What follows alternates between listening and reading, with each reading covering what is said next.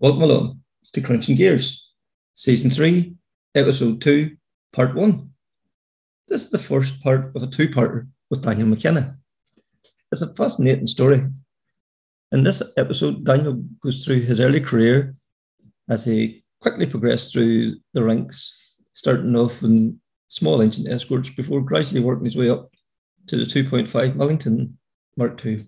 Some great highs, some hard lows uh, next week, part two will be out, and this is where we'll look at his time in the R2, R3, and the JWRC.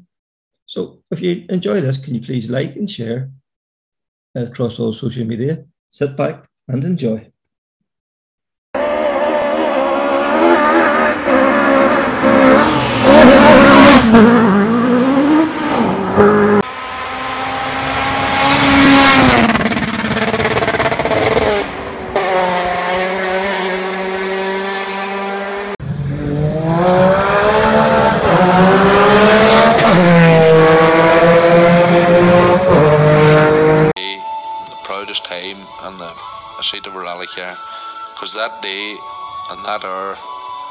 and minutes, I got the bit between my teeth. You know, I really stood up and was counted and said, This is not getting away. I remember when we pulled on our helmets and, and, and Donald says to me, What are we doing? I said, We're going for gold, Barrett.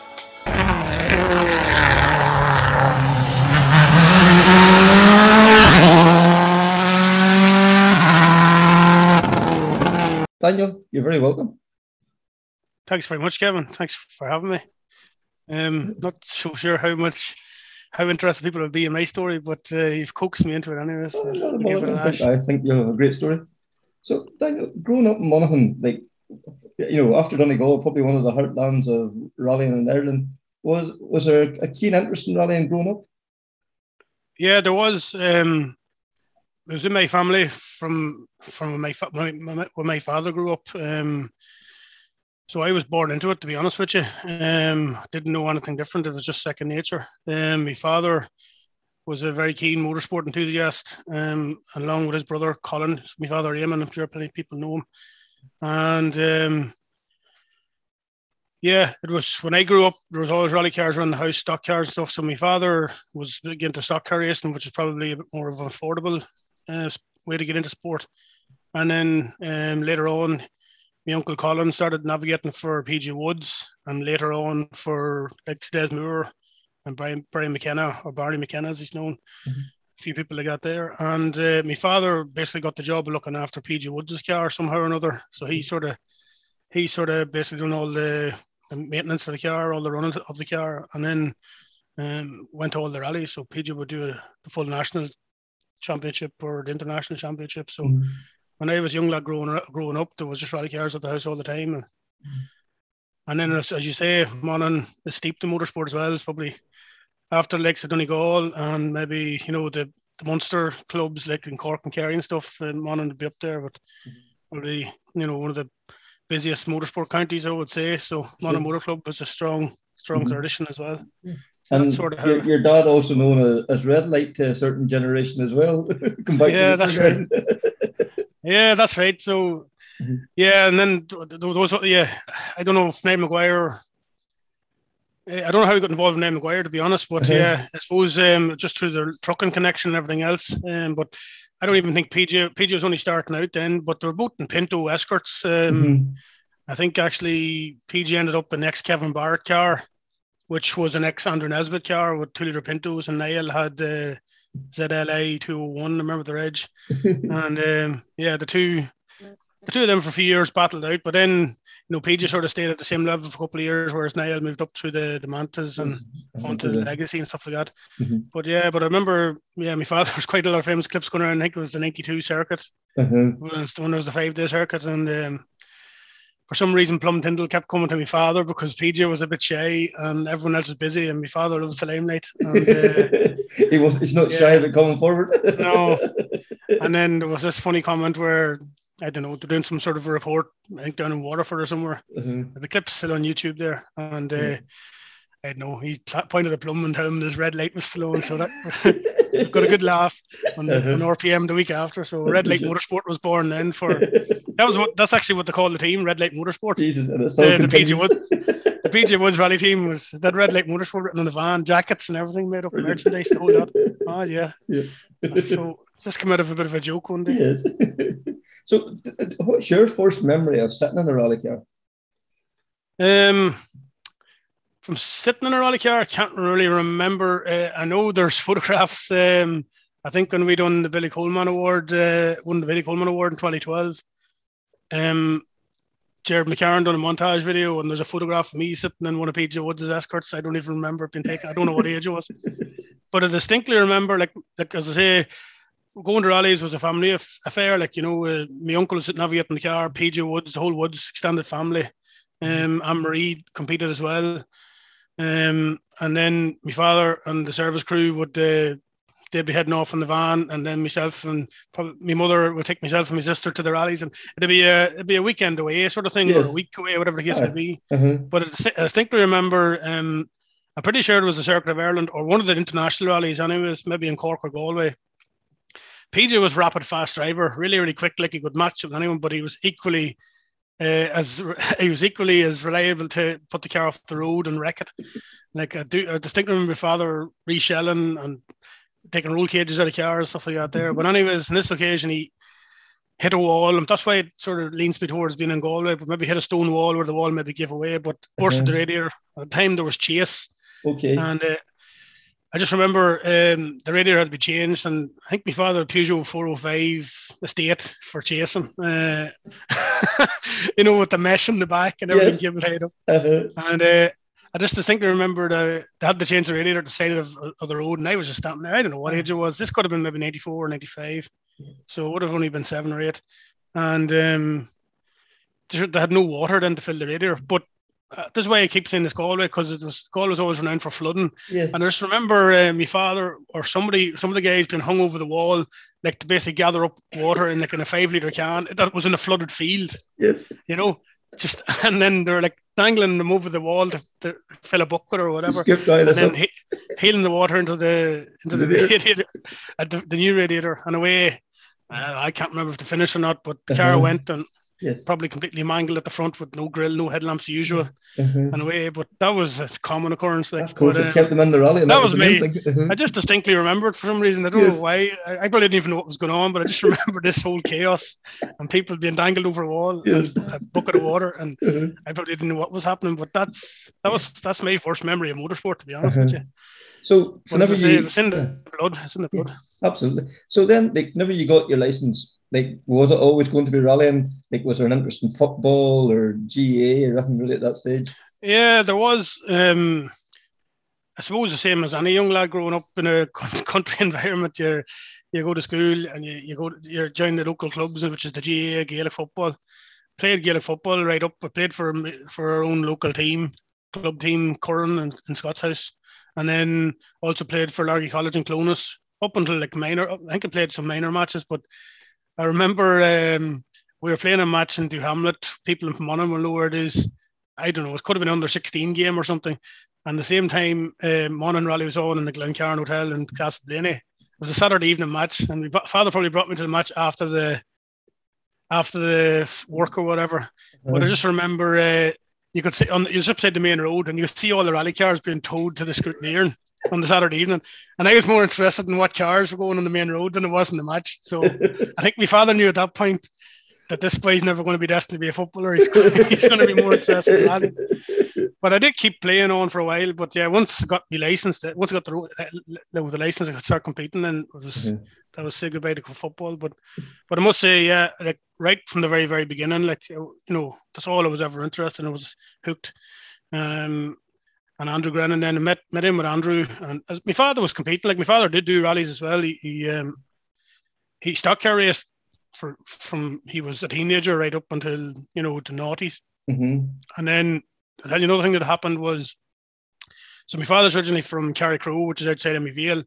But anyways, there was a, a Carrickroe Sports Day thing that and because my father and my uncles and a lot of people in the locality were used to stock car racing, which at the time, this is like back in the mid nineties, used to be just in a field. You just got a random farmer's field and he cut the silage on it Uh-huh. and you go racing for the day. Yes. But anyways, the Carrickroe Festival, my father got landed with the job of organising stock car racing for the day, and um, this went on for a few years. So this was like in the mid '90s, maybe 94, 95, 96. This was, wouldn't be much organisation to it now. Like your father would be like pick a field, you know, a line out to a circle, keep the service area in the middle, and make sure there was some sort of you know element of safety where a driver wore a helmet and a seatbelt and maybe you had to put a, a door bar in so that if someone hit you aside you know you had some chance but mm-hmm. complete utter chaos you know you can imagine but anyways it was there to raise a lot of money maybe when like a fiver into the gate and there's a bit of crack but yeah. I'm pretty sure Jared McCarron has videos of it and mm-hmm. but anyways where I'm from now where my father you know, he he moved into my mother's family or married into my mother's family, and, and they we we lived in Scott's house. And then um, my father being generous like he is, and my family that's just sort of kind of us. We end up going to end up going to like a, a local committee meeting, and the church, the chapel roof was falling down and needed new windows, and the school needed this that. So decided to do this big fundraiser thing, anyways. But my father made the he probably tell you foolishly he made the suggestion about, geez, you know what's a good money spinner is the stock carriers. And so like this is when I was maybe only nine or ten. We didn't know at the time. He suggested to me, "Oh, that's a great idea," because nobody else had a clue how to raise money. Next thing we know, Scott's Stock Car Racing was born. Um, they used the local quarry, Scott's House Quarries, as it is now, and it was disused at the time. But um, so like I don't know, from like '97 through to 2001, there was stock car racing every second Sunday in Scott's House, right. and uh, ended up being really, really popular. Like you know, I'm not saying single handedly, but I know the money that was raised in that in that quarry from the stock racing was the main source of the revenue that like put a new roof on the local chapel, got all new windows in, mm-hmm. put an extension on the school and stuff. And yeah. my father was probably one of the main driving forces. There was a committee of guys, you know, all course, the stock yeah. racing guys. Yeah. And mm-hmm. uh, so yeah, as I say, next thing I was doing junior stock car racing at ten years old, you know. So you know, I showed the Corolla initially you know, you used, used to have to have a passenger. Um, you probably I don't know if you know John Kelly, but John Kelly was a white twin cam. Oh yeah, from yeah, yeah. Mm-hmm. John Kelly. White, for some reason, he was doing soccer race time, and somehow or another he ended up being my chaperone. You had to have a chaperone which in the junior okay. races. The only difference was you had a kill switch, so that if you couldn't drive, they could kill the car before you crashed, probably. But but John was my chaperone for for a season or two of junior racing, and then I remember doing 1300 c it was all cc's so you'd have 1300 16 two liter yeah. whatever and then yes. be like bang, banger races and all this and ladies races yeah. like my mother raced and my auntie patricia she sorry we only we lost patricia there in july but she yeah. she, she was the scottish stock car racing ladies champion for a couple of years my mother was second or 3rd uh-huh. so it's just it's just steep in motorsport like yes. so i didn't really have any other choice in the matter no. you, you know option, and then, yeah and as i say then my father then also well, he had sort of PJ given up at this stage. Like PJ had graduated up to like a PJ and Colin went to Sierra Cosworths up until like '96. Done a few rallies, but PJ then he had uh, him and Amri had pubs and stuff, and then they end up going out foreign, I think out to Israel or somewhere. So the rallying mm-hmm. stopped. But mm-hmm. my uncle Colin started sitting with Des Moore then, like up until you know in the sleek. Remember the ah, the ex Austin sleek and stuff. Yeah. So mm-hmm. Colin was a handy enough navigator. But yeah, then family, you know, families and everything started, and so course, they had these yeah. guys had to knock it on the head. But uh, mm-hmm. but yeah, my father competed a few times in PJ's cars whenever PJ wasn't using them. Mm-hmm. He also rented, I think, for his 40th birthday, he rented Mick McQuaid's Escort in mm-hmm. Monaghan 99, which would have been a good fit car. I think it was an ex uh-huh. Rogers car. Yeah. Uh, you know, two liter red top, 15 inch wheels, proper car. Like, uh-huh. and then he, he rented Barney Barney McKenna's uh, Brian McKenna's G4 Escorts. Um, not sure what car that was now, but yeah, mm-hmm. good fit yeah. cars. And, yeah.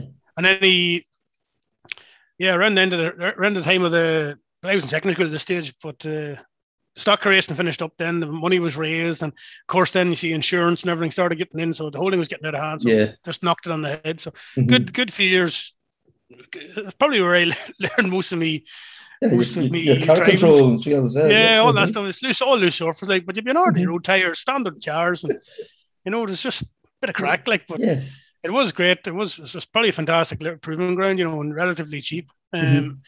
But at the time, then my father ended up then building a like a rallycross spec escort. We had discovered in Latin Quarry Cross at the time. So I think okay. Calvin Motor Club at Latin Quarry Cross, which is only about literally 30 minutes from from my home house. Like, mm-hmm. so we discovered this probably around the same time, and definitely late late noughties, early 90s. And you know, my father then built an escort for that because he had loads of old escort bits spent laying around. Yes, he actually used to race. That's another thing. He used to race if you ever talking to Shane McGear, my father and Shane McGear used to race up in Clabby, uh, stock car racing, oh, from like early, for probably from the late 80s up to early, early 90s. Dad had a two liter Pinto Escort, and a few Mhm. other guys. There was a guy called JJ McGuire and Mhm. um, another McCaffrey guy. There- There's two yellow Escorts style by and in the Escort, and Shane McGear had a frame. Right. Can't remember what engine he had in it, but one of these like homemade frames they call it, uh, like Uh-huh. a stock, like you know, like the hot rod stock car type thing. Oh yeah, yeah, yeah, yeah. You know, one of them. The engine was in the back of it. Mhm. There's no. Um, I remember distinctly Shane had no front brakes because there's no weight over the front axle. so you only had back brakes. But they used to have mighty races up there. Like I remember going up watching it now. But um, yeah. So as I say, I don't know. I just don't. I don't think I ever had any other choice other No. than motorsport or driving. You know, so there's never the. That was- I- I don't That's- that's that- the way I grew up. I- It might not be blood that's running through you, it's Castrol GTX, but the sound of that, Yeah, isn't it? say so. I would say so. Yeah, yeah. honest to So. So was it always driving, or did you do some co-driving at the start? No, co co drove at the start. Um, because when you're start when you're younger, like when you're starting out, you don't have driving license and stuff. Uh-huh. But anyways, um, well, I'll tell you a story now. Probably shouldn't tell you, but I'll tell you anyways. Um, so another local lad, uh, my father very friendly with Lorcan Kennedy. He's still a big part of our team as well. Um, Lorcan. Uh, well, this was all going on. Night navigations were happening as well, I should say. So PJ Uh-huh. Woods' wife, Anne Marie, she drove night navigations, and Noel Hall sat with her back when like did a proper like it was basically like a like a Group One escort, like a two liter non arts escort, you know, proper Mhm. just proper rally cars, like back when you could have proper rally cars doing it. And my father looked after that car as well. But anyways, so we were always steep in navigations as well. But we never competed in them. It was only like when PJ was doing it. And but they'd be up past the house, you know, you'd have Andy Macro locally and Damien Hagan, Arthur Cairns, and all these guys, Trevor Farrell.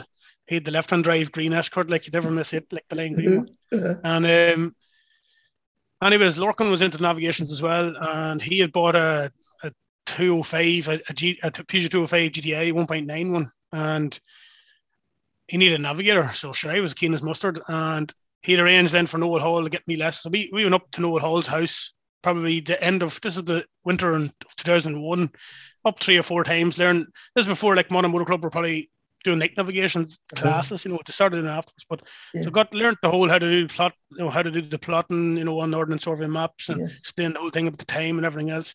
In the meantime, myself and Lorcan and Dad were building up to 205 and next thing came around to the January navigation. So Monaghan Motor Club runs four navigations. And um, then we discovered so I was only 14 at the time. And you're not allowed to have a navigator's license until you're 16. So like we've done all this, put all this effort in, done the Uh-huh. whole class and everything else. And sure, being the pure chancers that we are, I just lashed in that I was born in 1985 or Oh, right, just changed the the, the Yeah, no, no, you know, didn't consider the consequences at all.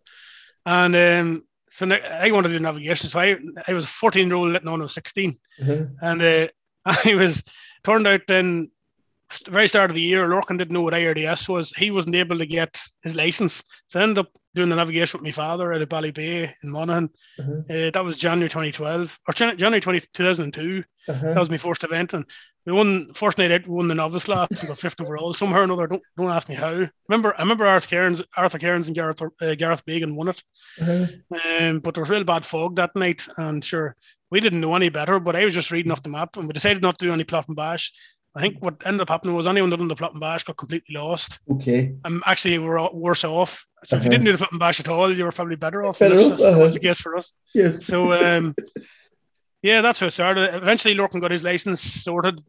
But myself and my father, he started signing up for the championship. Morning. So me and Lorcan went on like the Calvin navigation in the Midlands. I got completely lost. Didn't know like where we were. Disaster. Couldn't. Me and Lorcan just didn't get on. Uh-huh. And then not not that I get on that well with my father either in the car, but um, we ended up doing like two or three years of navigations. You know, because Uh-huh. I, obviously I didn't have a driving license. No. Um, yeah.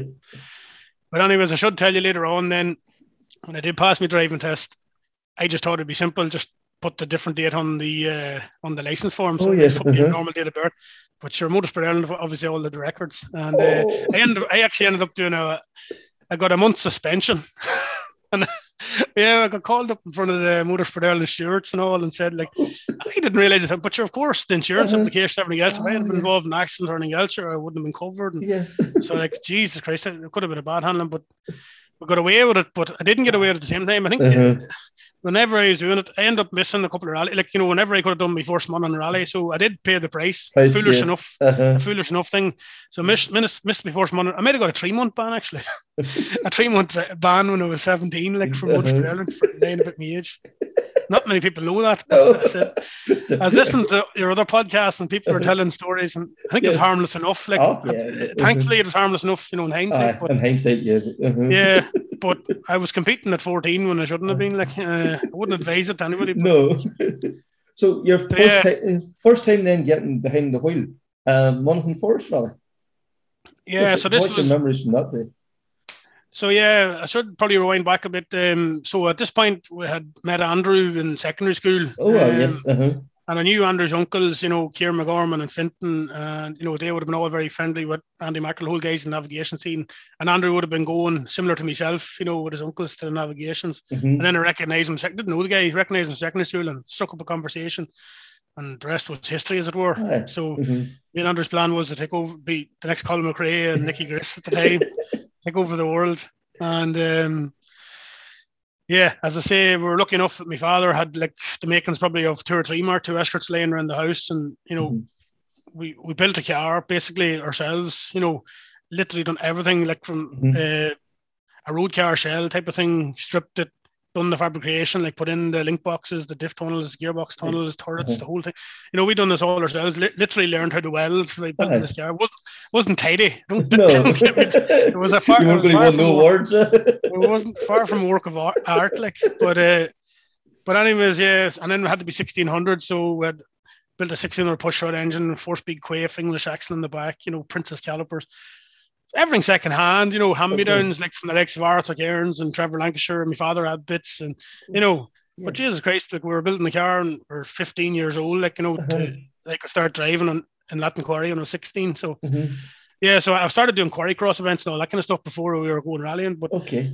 you know, so I was doing whatever any events we could, like every single, you know, myself and Andrew and my father and everything, we and got sponsors and everything, but every single like worked every hour God sent. Like my father was working for McIlvanney's at the time, and I was a Saturday job there, and Uh-huh. working for Garrett McCullough, helping him engineering. And I, foolishly, I don't know if it was foolish or not, but every single penny I earned went into into Anti rally, rally car. Yep. yeah.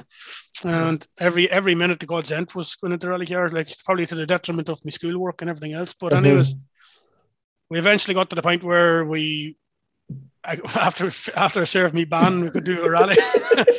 so I think Andrew and so that uh, Andrew was mad for going rally and and the car was ready for the Monaghan rally. So I think Andrew and Dad done a few rallies actually to get Andrew Okay, started yes. navigating. Mhm. And then eventually, when I got me was got my license back, we done the Monaghan Forest Rally in 05, but uh, didn't get very far. Complete disaster. Like around the Quarry Cross events, it was fine. Like we were just running, you know, distributor, you know, like the, the normal engines, you know, like a Uh-huh. You didn't have electric ignition or anything out there, and like you know, doing that in two or three minutes was fine. But like you know, everything was very, very, you know, clubman spec, very Ah, so much basic, so. yeah. Uh, uh, so like I think we got half through the second stage and the card stopped, the coil packed up or something. And Right. Not a good, not a good memory, and it was non-finished to start with. You know, in the Uh-huh. first proper event. But and I don't- like we weren't no second-hand tires, second-hand everything. You know, the car was probably even on I don't know what suspensions, and there could have been four different Philistines in it. God knows. Just whatever you But got. anyways, that was yeah, that was 05. That was Modern Fires 05. So I don't know, whatever, 17 or maybe just Uh-huh. turned 18. But that was the plan. Me and Andrew were gonna Just that was the job, just Mhm. competing as many events as we could afford to do. So that was where it started, you know. Mm-hmm. I like as you said there, Andrew played such a vital part in your career, the progression and all. Like uh, probably w- you wouldn't have got to the level you got without Andrew, really. No, definitely not. Mhm. Um, as I say, like Andrew used to like after secondary school, Andrew lived a couple of miles over in the over in the Habog, over, over not that far from where like Arthur Cairns is from in these days, And my father used to come past there on the way back from work. So every evening, like around half six, Andrew would get collected. Uh, we try and get our homework done. Not that Andrew done any homework from school, but try and get our homework done or whatever.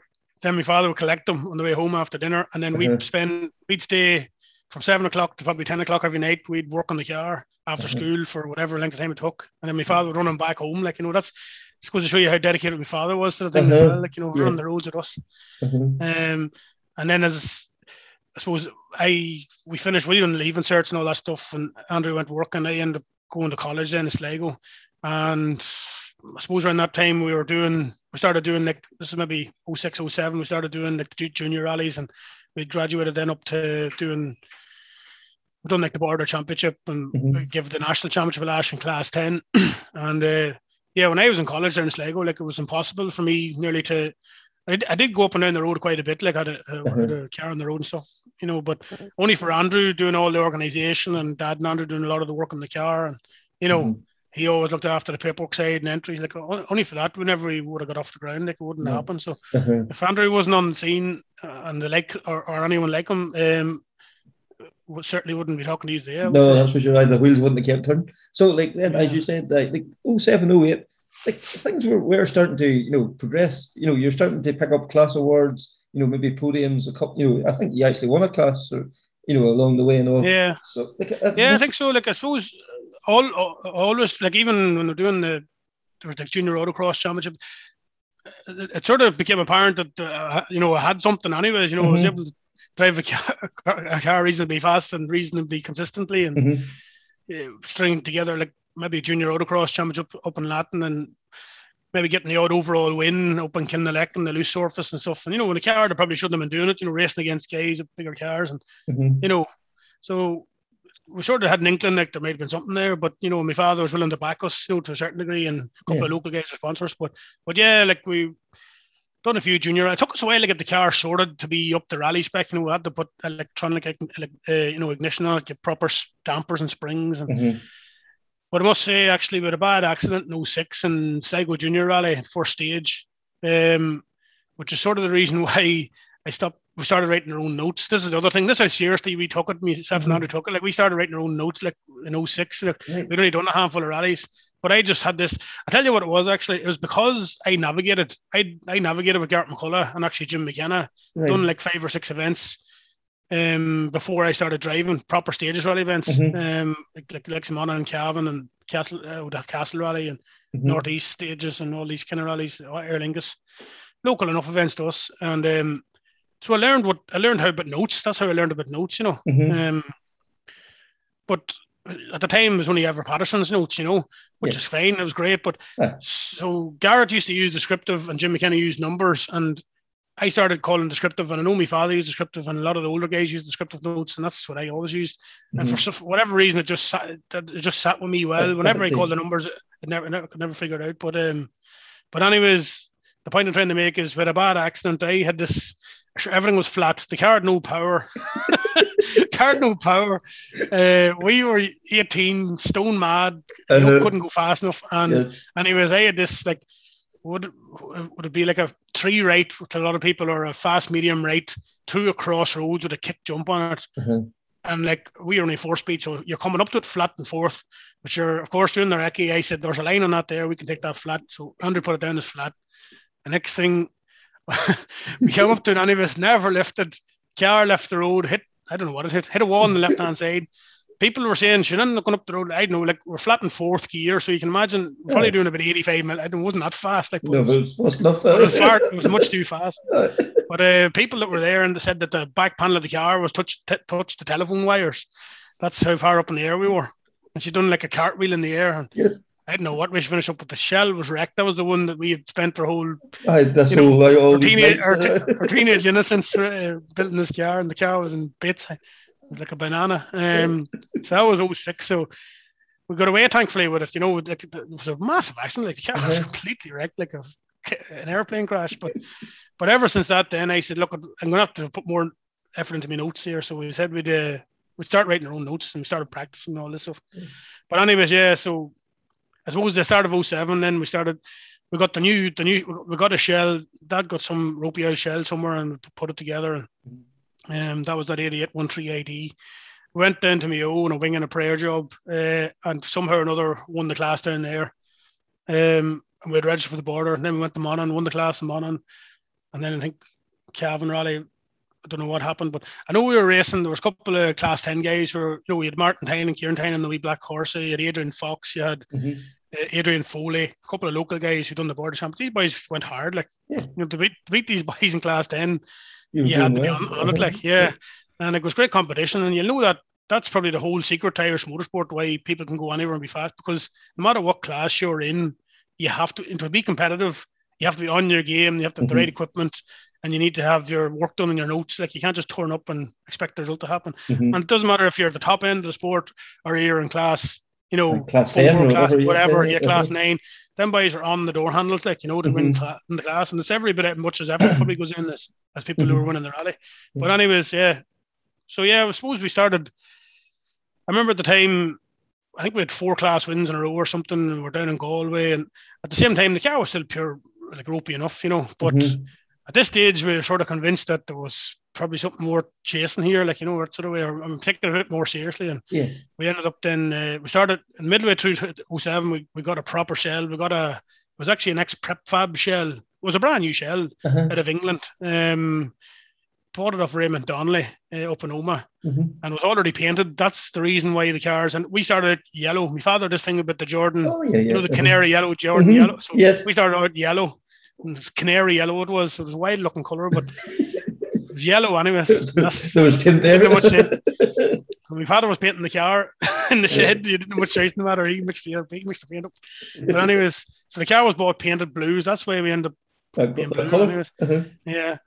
But uh, yeah, so we finished out the season. I can't remember. We, we started, decided to do, the national, but we're having some good runs. But I remember we ended up we went to Clare, um, the ever we went down, and Adrian Foley was also he had consistently sort of got top three. So like we did a win the class or Bennett, you know, that was sort of way uh, like we put the car off the road in Cavan. Mm-hmm same thing. I distinctly remember was that we were doing the Clare Stage Rally in 07, um, class 10, we're leading the class. We're having a mighty run. Like I remember Anthony O'Halloran was out in the Manta, some of these boys. I think we were sitting like top five two-wheel drive times uh-huh. piss and rain like so like power advantage was nothing uh-huh. but sure we were just so mad like you know yeah. and then like on the second last stage for no reason at all winning the class by probably a mile ended up like complete far too fast caught out a bit of gravel landed the car upside down into like a nearly it was more or less a river, like right uh, upside down in there. I had to get lifted out with a crane and disaster. Like oh. through the whole championship away, just been so mad. Like, but yeah. you know, I was more concerned at that stage about being fast than it was about championship or anything else. But, um,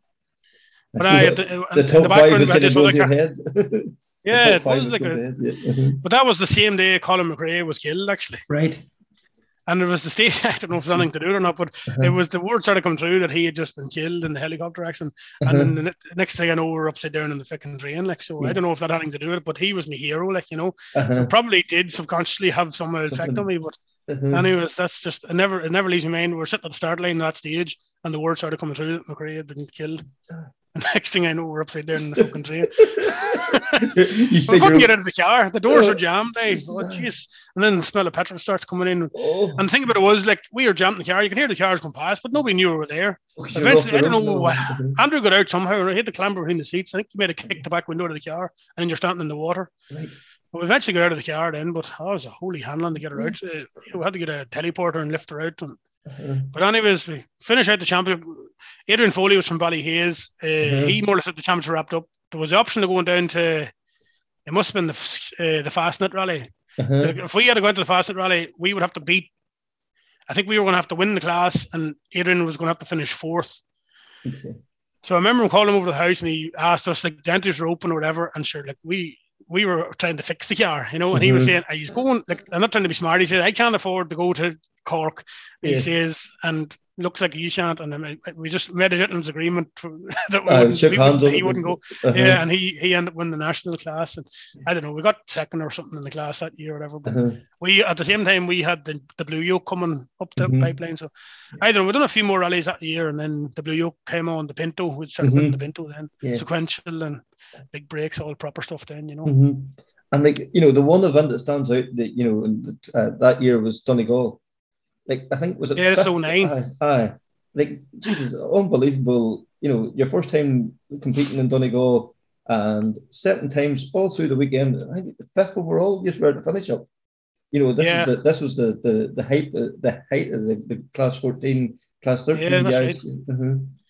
Yeah, that, that, it was always a dream to do Donegal. Like myself and Andrew would have spent many uh, night watching the, you know, the the twenty five year celebration video, like from, yeah. done from uh-huh was it 1972 to 1919 uh, whatever six, seven, seven. Six, six, six, remember watching we would have watched that a hundred times I would say uh-huh. so like Donegal Rally was steep like uh, you know when you and it's, were up spectating and everything else but and he was got the opportunity to do it. There's only a few other rallies that year, the good runs as well, but Donegal mm-hmm. then, um, yeah, not without with, without its dramas. Like I think we had to change the clutch in the first service up in Carndonagh or somewhere, and silly things like that there. But yeah, kept a fairly good steady pace the whole weekend, and never put a mark on the car. I remember, I think Wesley Patterson won that year. Um, Brian Brogan, these guys, Damien Gallagher, like top three, something like that.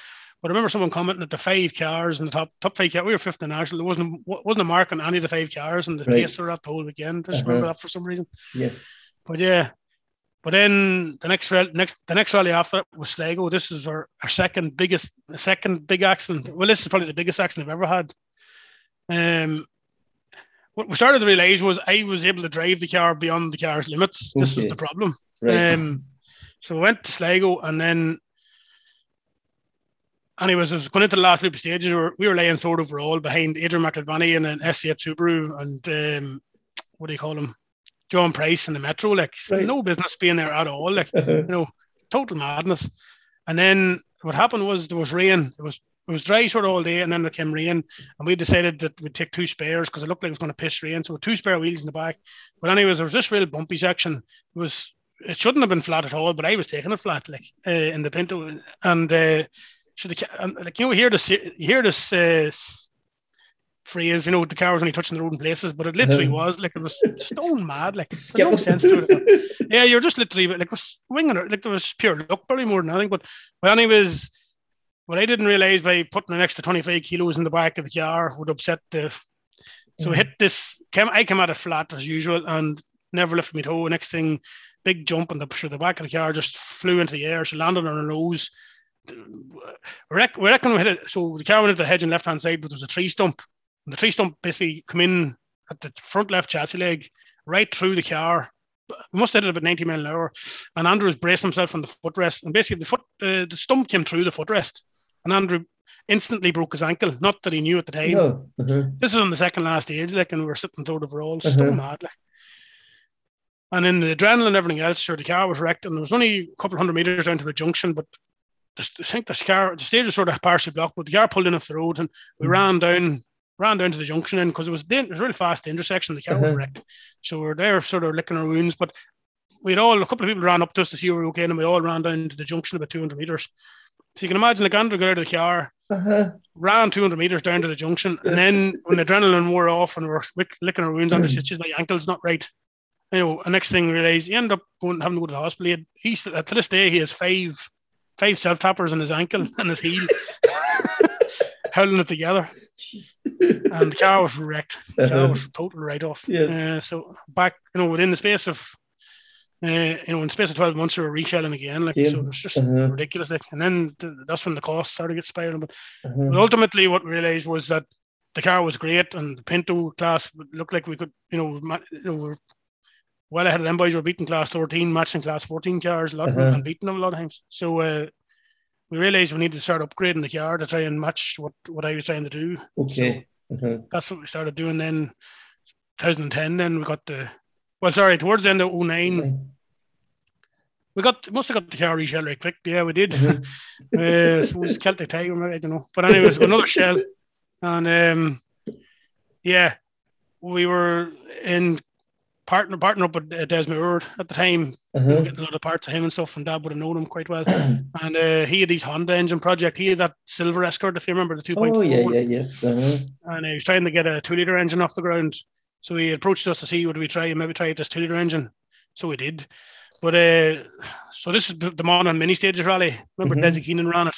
Oh, um, yeah, yeah, yeah. Uh-huh. There's two stages, and so plan was to go to it. So we ended, we're seated number three. Everyone's going grand. I think we've done some testing with this new engine. Everyone's going great. But then, then like at scrutineer and something happened. Uh, I can't remember what it was now.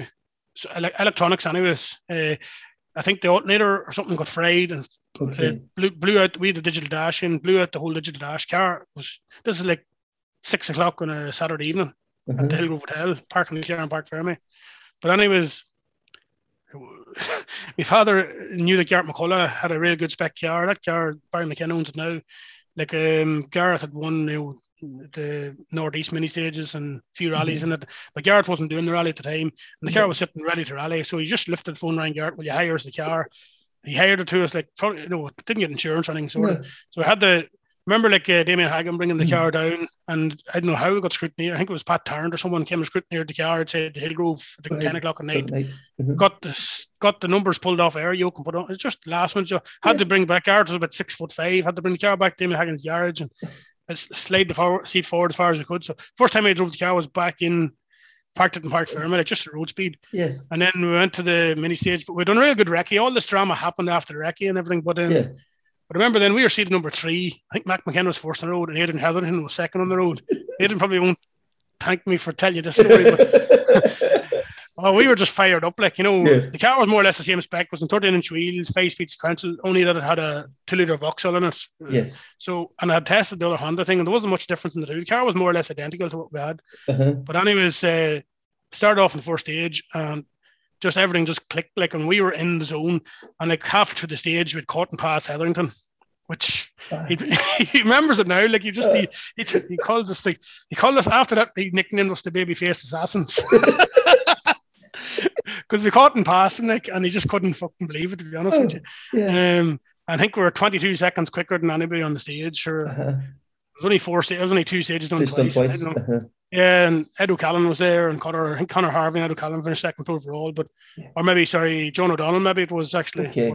Uh-huh. Ah, yeah, we had the work done on the first stage. It was just a matter of keeping on the road. One, one that, and Uh-huh. then we got we got the there was issues then with that two liter engine, Honda engine, and then we got Mhm. the two point four. Des actually gave us the two point four engine to go into Wexford, but Uh-huh. we didn't finish. Something happened again. I think a coil or something packed up, Okay.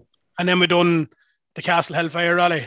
Mhm. Finished second overall to Gary Jennings and Piston Rain. He had that black Evo at the time. Had a Oh, good run the- there. Uh-huh.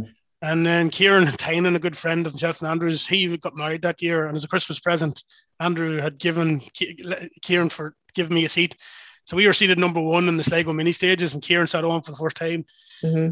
And uh, there's in car of it there somewhere, but you'll notice that the dash, we still even hadn't got the dash fixed. The dash is still born out in the car from only a couple No, of the weeks little- later. Like, yeah. Uh-huh. so literally driving blind, and it was uh, I think with a gear indicator on the dash, but like you know, just. Anyways, we got around it and we won that as well. But then, yeah, over the winter, then we built the car into the 15 inch car, and the, the Millington arrived. Yes. So yeah, and then I suppose uh, finally sort of had a car under me then that I wasn't fit to drive.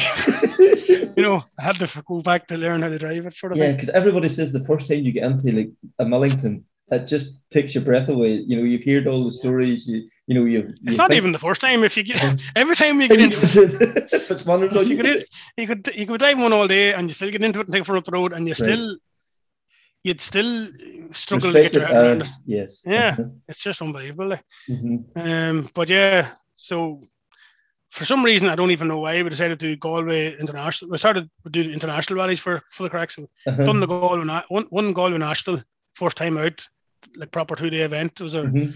but we done Donegal, I suppose. But anyways, um, and then we're racing Barry Mead and good old run anyways. And then see, I was in the middle of doing college and stuff at this time as well. So I was finishing up my final year exams. So I know uh, I missed Monaghan no nine because uh, Dad and Andrew done Monaghan because I was doing my final year exams in Sligo Right, you couldn't uh, for the honours degree in, in mechanical engineering, and then I done a post postgrad diploma Mhm. in energy management as well. And that's I was so there was a bit of a gap there. I was doing exams, but anyways, what happened then?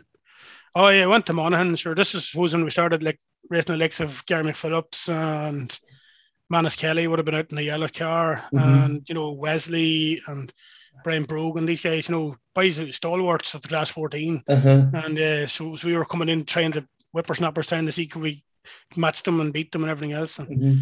so yeah, a lot of times it would go well, and sometimes it wouldn't go as well. I know we were going well in Monaghan, and again, I had this thing in my head of taking all these jumps flat out. I didn't realize I probably didn't have enough mechanical sympathy, you know. But and he was landed over this jump and broke the suspension instantly, Mhm. and they put us out of the rally when we were leading the class or whatever. I think we're. Right. I don't know. I think we'd actually sec- set a second fastest time or something behind Melvin Uh-huh. Evans in S12B. Silly, just mad stuff like. Yeah. And um, I remember then the gearbox we had in did, wasn't fit for the power that the man Mhm. was pulling out. So we were starting to get, so we ended up buying a tractive then, went to Cavan, but Mhm. gearing was all wrong. Uh, just gear too low with the wrong drop Okay. gears in basically. Right. So he could have went off the line basically in second gear. So it was basically Okay. going, I, I, was, I was probably only at the top end of about 100 mile an hour, and you're driving basically in four gears. But we won the class there as well. But we got the car sorted then for Donegal, got all the gear and everything sorted. Mhm. So a real good run in Donegal that year. That was, you know, big, big, a lot of effort went into that. And Mhm. um, we're leading in Ashton after the Friday. This when I was up in, remember the Buncrana Town stage? Oh yeah, yeah, yeah. They done that. And going it's real well there there. two, two, yeah. two possible. And, uh, they were brilliant stages. That you know that Malin Head stage, I think that's the best stage in the country. Like now, I must say, I've never actually rallied in Cork or Kerry yet. No, I did rally in Cork, sorry, but I never done Killarney. That's the point Uh-huh. I'm trying to make. And I know a lot of people say the best stages are in Killarney, but that Mhm. Malin Head stage up in Donegal, I think is something else. I've done that two or three years in a row. Mhm. That's uh, that's yet to be bettered for me, anyways. But anyways, um, so David Bogie was there in the metro. I think, and uh, Sherry was sitting with him. But Mhm. um, we were going well on the Saturday. I don't know what stage it was. I think it could have been Fanad anyways. I cut a corner too much and clipped the front left wheel of a wee concrete culvert, you know, like in too tight. And uh, struggled onto the stage, dropped a load of time, but and the Bogie was ahead of us then by I don't know whatever the time was. It wasn't much in it anyways. We Yeah. dropped twenty odd seconds, and he was ahead of us then. And then you had that loop. Was it Knockalla and Fanad, Knockalla and Fanad uh, Mhm. in the afternoon?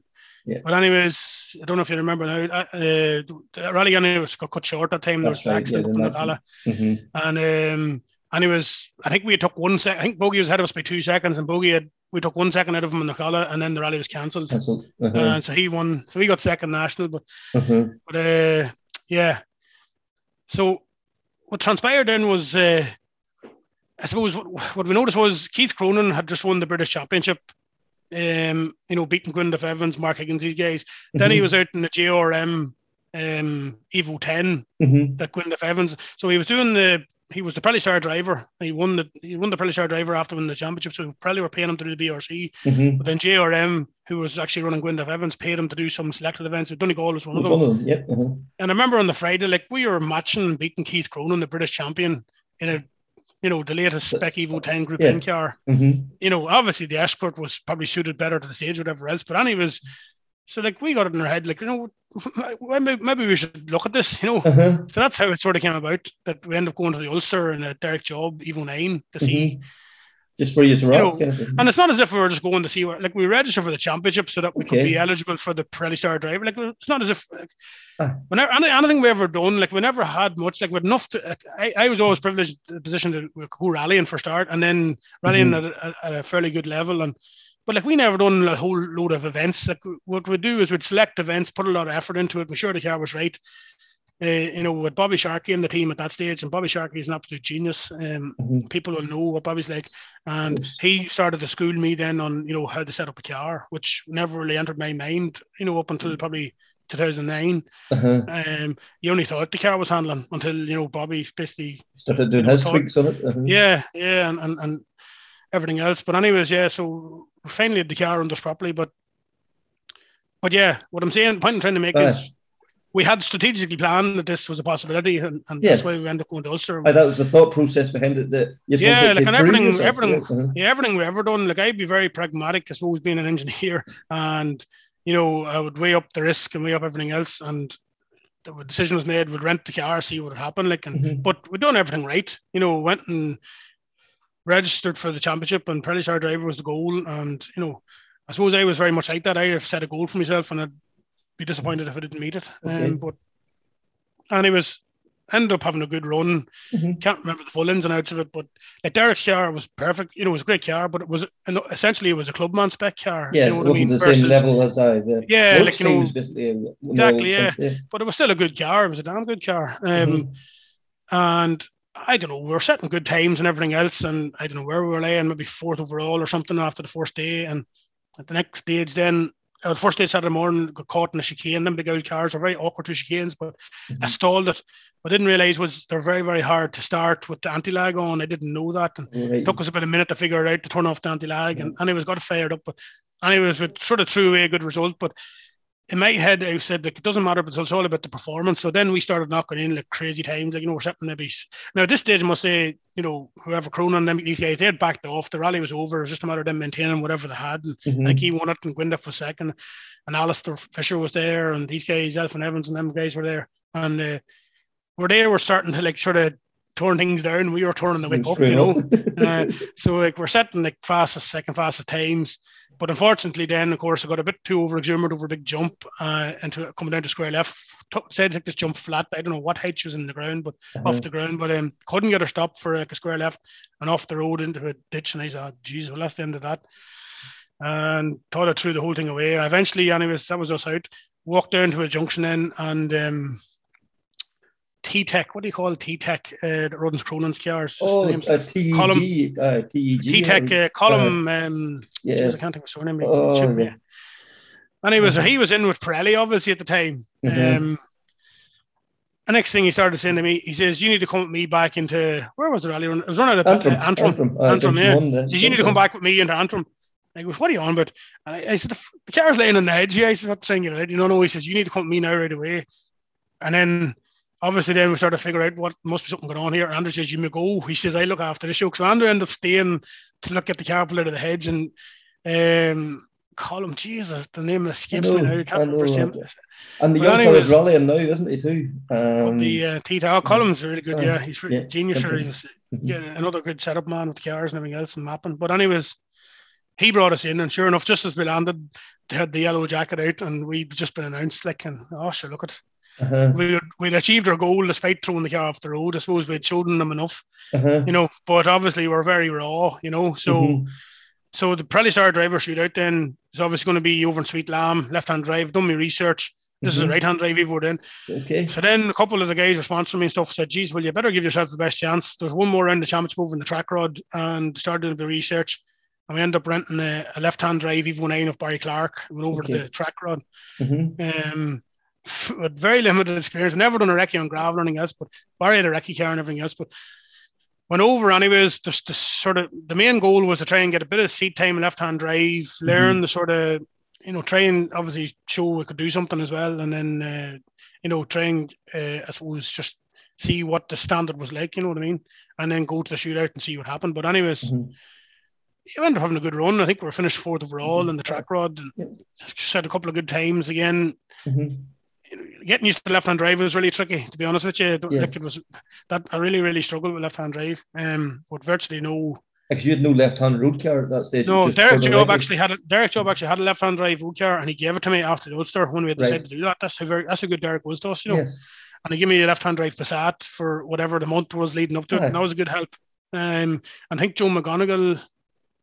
Did we end up actually doing the recce now in Joe McGonigal's left-hand drive car? You know, typical Irish motorsport guys. Aye, everybody pulls pretty together, don't they? Yeah. But anyways, um, no, Joe gave me his car. Sorry for the Pirelli shootout. That's what it was. Oh, yeah. But anyways, um, yeah, done the Trackrod and good enough result as well. And uh, we proved it with a bit of pace and tarmac and gravel.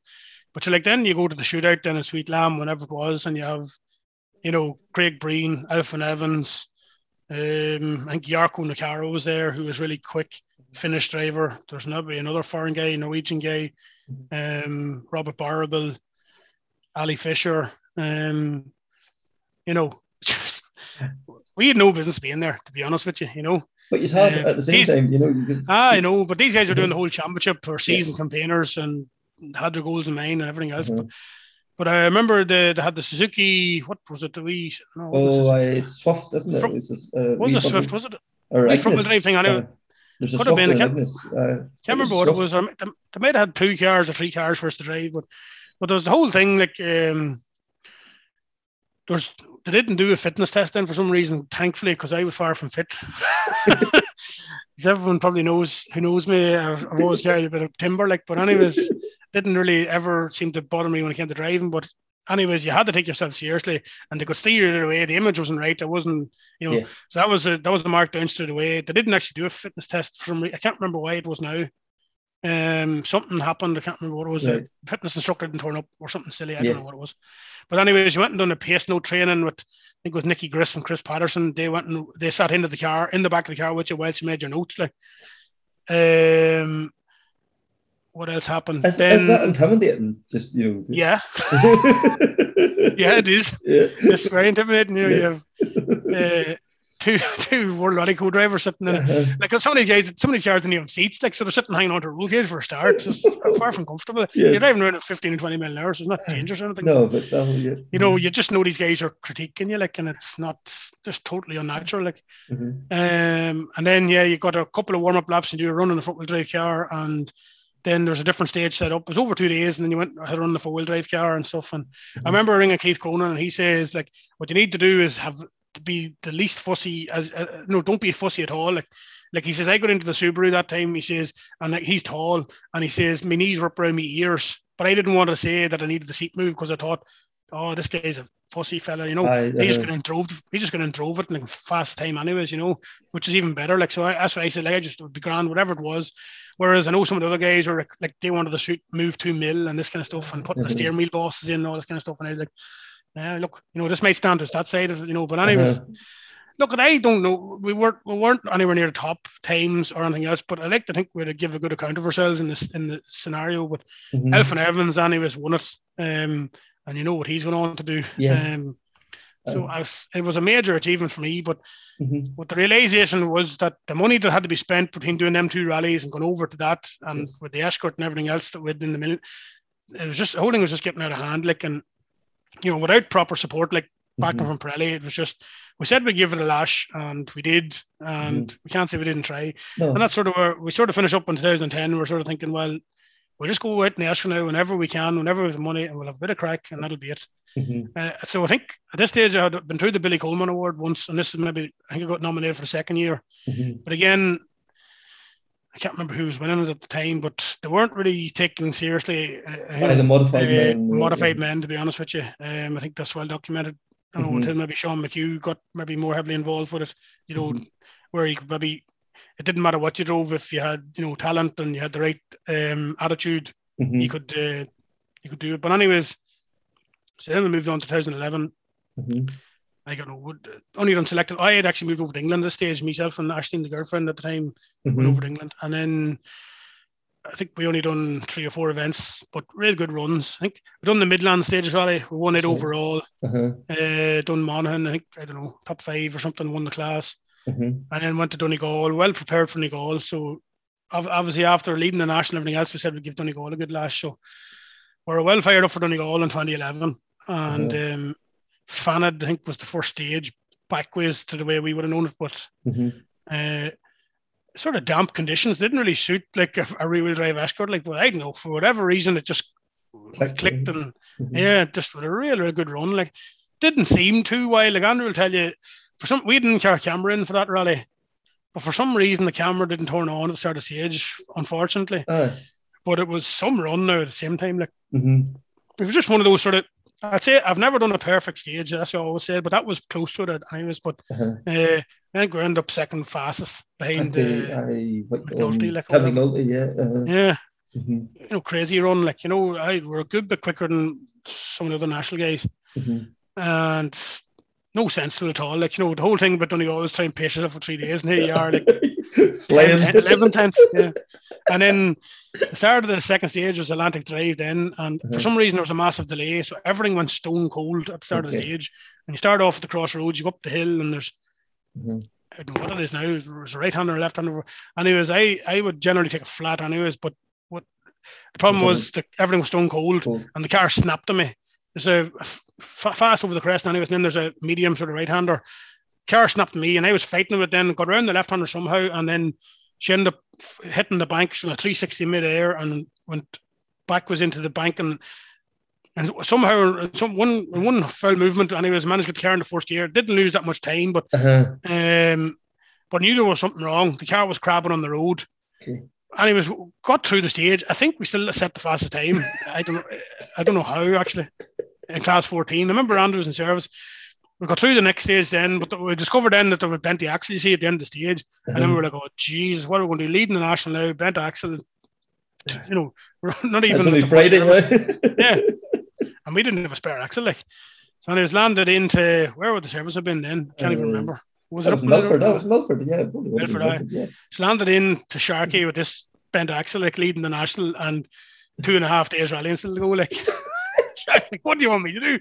You know, we don't have a spare axle, and we don't. We were running a Volvo axle. So it's not even. it's not thought as if you could borrow. yeah. No, no one else really had an axle. There was only maybe two or three people had it, maybe maybe a few more than that, but nobody had Aye. an axle spare anyways. Yeah. So the only option was uh, it was badly bent. Like basically the whole stub was bent. Um, back, you know, towing away out. I think it was on the rear left hand side. So Sharkey ended up took the half shaft out, and he all he could do was just drop the grinder, drop, drop the grinder down through it, Uh-huh. straightened it up, sort of BA, got, got maybe got strings or something on it, Uh-huh. welded it up, and put the half shaft back. And he says, I don't know how long it'll last. He says, but sure, that's all we can do, you know. And what we'll do, he says, every service we'll check the hash. I think we would end up putting new half shafts in every service then or something. Okay. And he said what he told us to do was uh, at the end of so at the end of every stage, drive straight to the start of the next stage, jack the car up, and take the half shaft out and make sure nothing's going. You know, just check it out. If it Yeah. looks like it's going to break, just put it in, like you know. Uh-huh. So that's what we done the whole weekend. So people will probably course us for not having the crack with them, but we were actually almost nursing the car from. So we used to drive straight to basically the control board of the next stage, Uh-huh. and then jack the car up, take the wheel off, pull the hatches out. And this is what we were at the whole weekend, nursing the car through. And yeah, but the hell together. Like, you know, I don't think there's anybody else in the country could have done what Jackie done. He basically got the axle Uh-huh. completely square with nicking it with a grinder and welding it up again. Uh-huh. Unbelievable. Like I remember those guys there helping us. Bobby will tell you a story. He knows the guy's name, but you know, middle of June, there's a guy with a string vest, like uh, laying under the car would be with a bar pulling the stub round. Yes. Don't even know who it was. Wasn't one of our guys, just probably some guy Just some random dude. Yeah, uh, just to help out. And Bobby was welding away, and Bobby says, Sir, you're going to get burnt in there with them. Is you weld away, son? I'll be fine.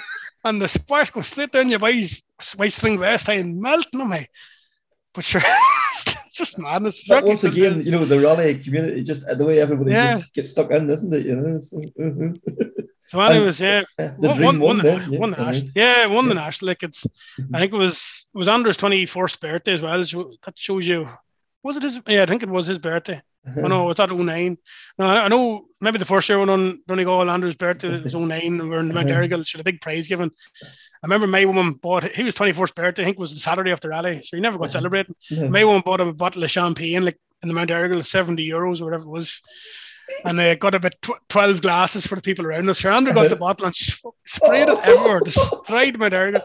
And next thing, you know, when was finished spraying, he went to turn the bottle over to the first glass and there was a Oh, bit God. a, thim- a thimble of full, and it was just dripping down on top of us off the ceiling. Like my woman going stone mad, a seventy euro bottle of champagne sprayed around the place, like in the middle of Mount Errigal. Like Yes. the place is destroyed. Sure, Andrew didn't a shite, but it was good crack. Like Yes. it was a good crack. Yes. But anyways, um, what was I saying? now? I'm losing. I'm getting. I'm losing my train of thought. Anyways, so yeah, we had a good night that night. Aye. As Jim McKenna says. Jim McKenna says it's the only prize given you go into in daylight and you come out of it at daylight.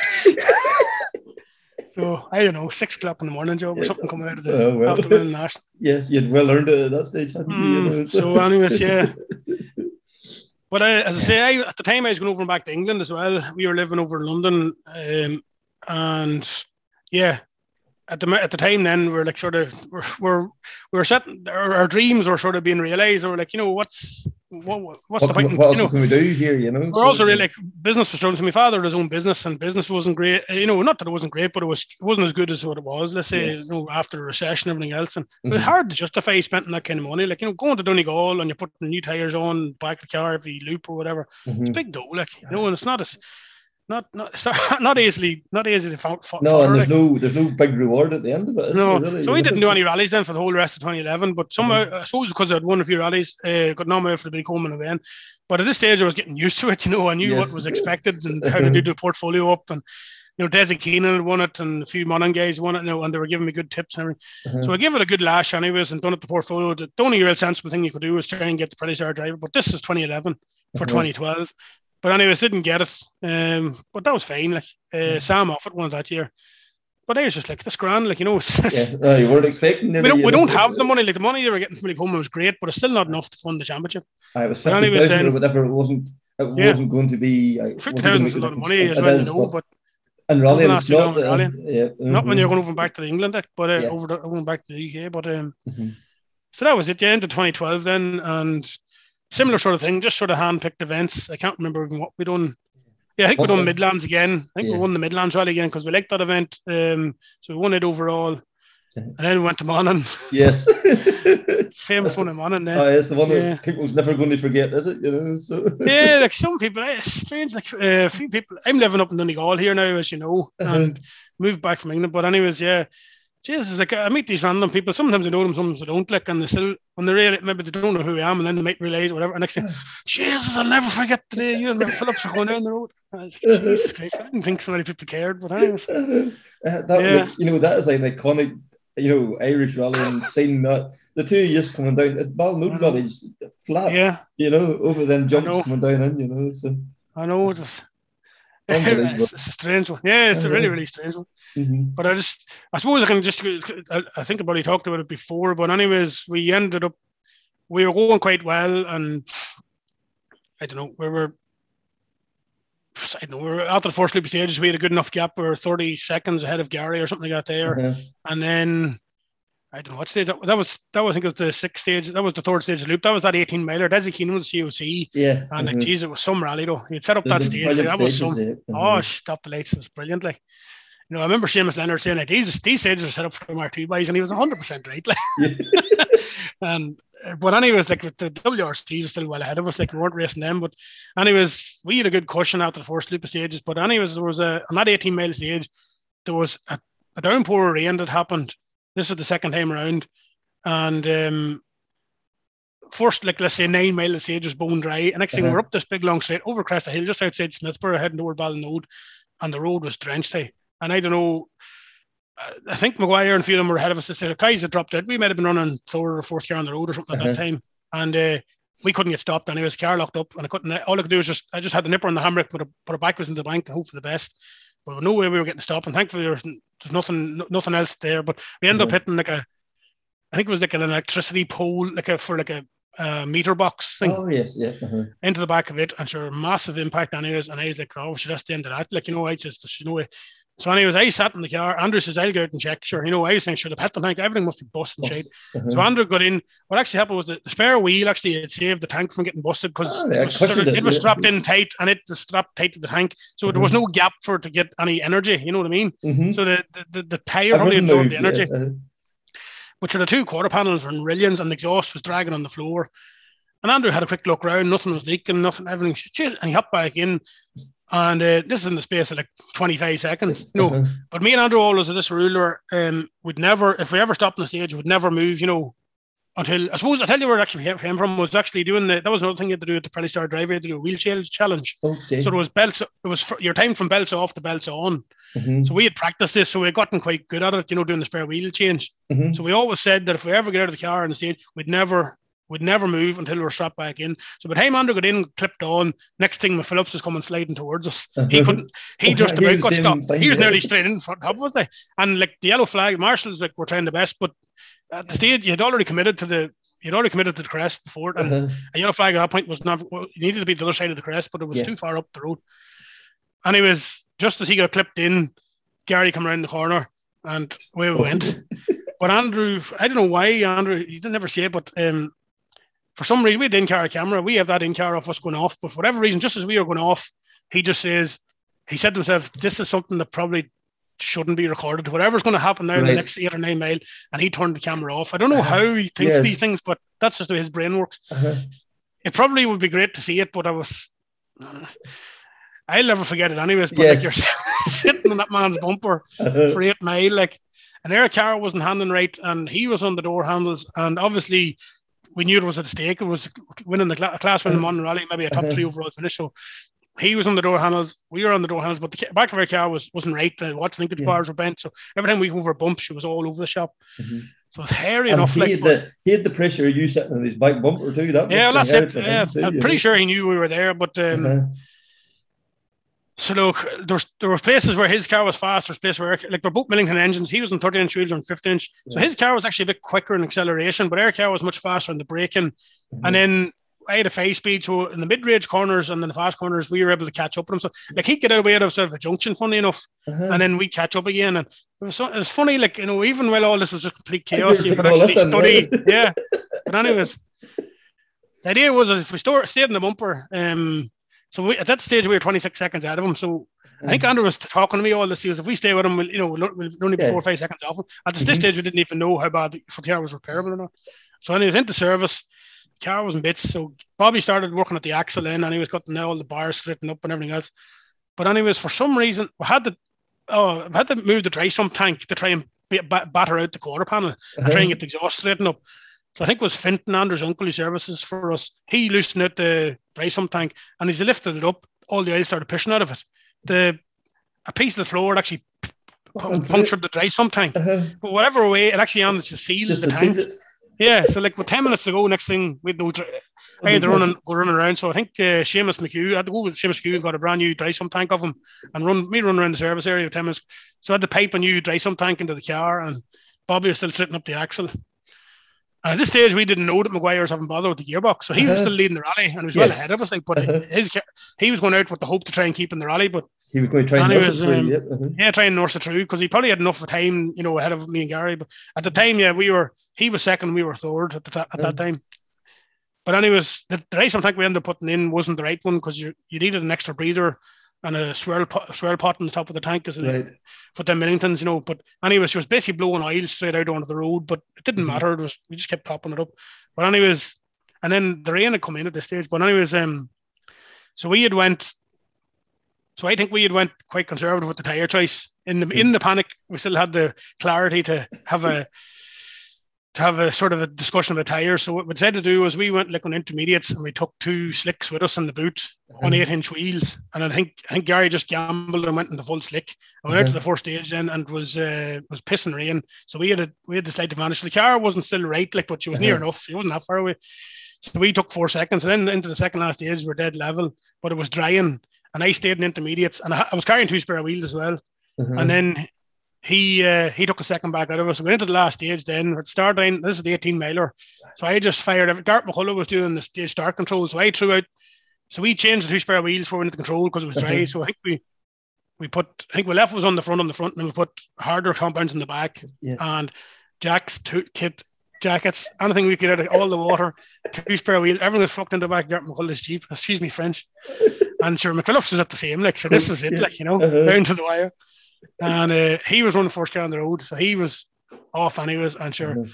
we have in car of it actually. Um, I don't think if everyone's ever seen it, but we, did, we decided not to put up, put up. We put up stage seven actually because it was Uh-huh. going to cut. But anyways, uh, we never put up that stage. But Jesus, now we were going well. Like that was, I would say, about uh, halfway through the stage. Then I started, I started seeing Gary, and I said, like, I started in my head, I was thinking, "There's no way I'm going this well." Like we were going Yes. well, but But I not, was uh, quickly quickly realized he was carrying a problem, and then so we were behind him. I didn't know what was wrong. So, anyways, we actually slowed up. He had pulled in because he had seen us, and I actually slowed down well enough because we had not enough gap, and I gave him the thumbs up, and then I sort of and just to make sure there was nothing wrong. But I didn't know. But anyways, we I got some sort of a signal out the window from Mark, and Mhm. we we went. So I think we still end up finishing the fastest time because Andrew was saying, like, you need to keep your concentration, keep your concentration. mhm. We were fast in the last stage and we won't end up winning like so. And then it transpired Gary, I don't know what happened, but something in the suspension collapsed or something. Uh-huh. I don't know what happened exactly. I think he Mhm. rolled around to the finish anyways. But uh but yeah, that was that was sort of the last big uh that was the last big thing on our wish list, you know, because I think uh, yeah, the year before we had also won the Mark II challenge, you see, in Carlow. So Carlow, that was another big one. Ah, you'd done a goal, you'd Carlow, and then you obviously won, you won Yeah, and we won the ball Galway National. You know, in Mhm. Barron, they'd be going to do some of the national events, maybe try to win the national section. Now, that was really Mm-hmm. winning Monaghan was a, you know, it was Andrew says I, I could Andrew remember done the we'd done a, a speech, you know, for winning the rally at the end, and Andrew says I can hang me boots up with that, I'd be happy enough, you know, but that was never the plan. But, No. but shortly shortly afterwards, that is actually when it ended up happening because um, I think we went and done uh, Carlow then, and we had none finish, and then Andrew decided he was going to Australia. okay. So, and we had already sort of committed to doing Donegal. So that's how Arthur actually ended up sitting me in Okay. Donegal in 2012. Uh-huh. So, uh, but what happened that time? We didn't, I think the crown and pinion wrong or something. Yes. Uh, we're going, Uh-huh. I think we're leading the national again, but fourth to Mhm. fifth stage, crown and pinion went, so we're out of the rally. Mhm. But actually, we went back to Bobby's, put a new crown and pinion back in, and we went out. I said to Arthur, I don't think I'm going to do any more rallies after this, you know. And Arthur says, What are you talking about? I goes, Andrew's away to Australia. He says, so we're hard, find it hard to justify the money that's been spent. And, you know, without Andrew, I don't know if I'd be arsed, to be honest with you. Um, plus what was it? I see. I had come back home at that stage, so Mailfella had already lost a few guys away to Australia, and the business was getting busy, and I was getting more involved, and you know, mm-hmm. just needed to reprioritize things. I think. Yeah. So at that stage, I was like, I was happy enough to, you know, I remember. Uh, You've done it all, kind of thing. Yeah, a couple of mm-hmm. guys saying, you know, the hardcore Donegal lads are saying, "What are you doing going back out on Saturdays? You're just putting miles in the engine for no reason." I said, "I'm going to enjoy myself because." I said it to a few of them guys that morning, like you know, mm-hmm. Manus, Mandy, and a few of them boys, like, "What are you at? Like, what you know, Mandy? You think maybe end up they win the national that year? I don't know." But anyways, they had a good battle Damien Geller. They all thought I was still mad, like putting miles in the car, like you know, you should keep saving the car and like in my head, I wasn't going to be back out anytime soon. Hey, this was your last run, nearly. Ah, so me and Art just out for a bit of crack, like, and still, we didn't spend any money on tires. Just used up wherever we had. I think we still set some fast times or whatever, but mm-hmm. had a bit of crack, like. Yes, but out of that, you, but out of that, then between Monaghan and that, you got nominated for the Billy Coleman Award. Yeah.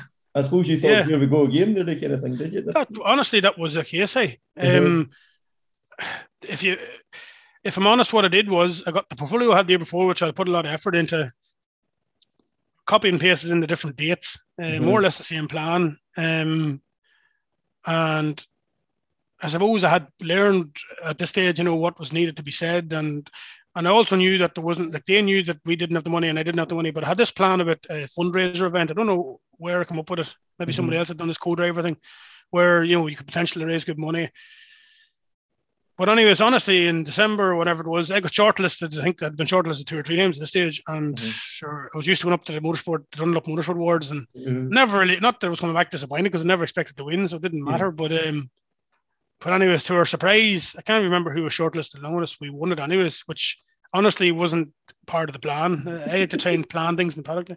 But anyways, um, so then, so then we had to give it a lash. What going to do now? Yeah, exactly. The difference was now this time Andrew was in Australia and yes. I was sort of on my own. I was like, what jeez am I going to do now? so the first thing was uh, yeah, so anyways, we celebrated when the Billy Coleman because that was obviously a yeah, major achievement, yeah. the young rally uh-huh. driver of the year and whatever, even though I only done four events, you know. Uh-huh. I only done eight events in two years.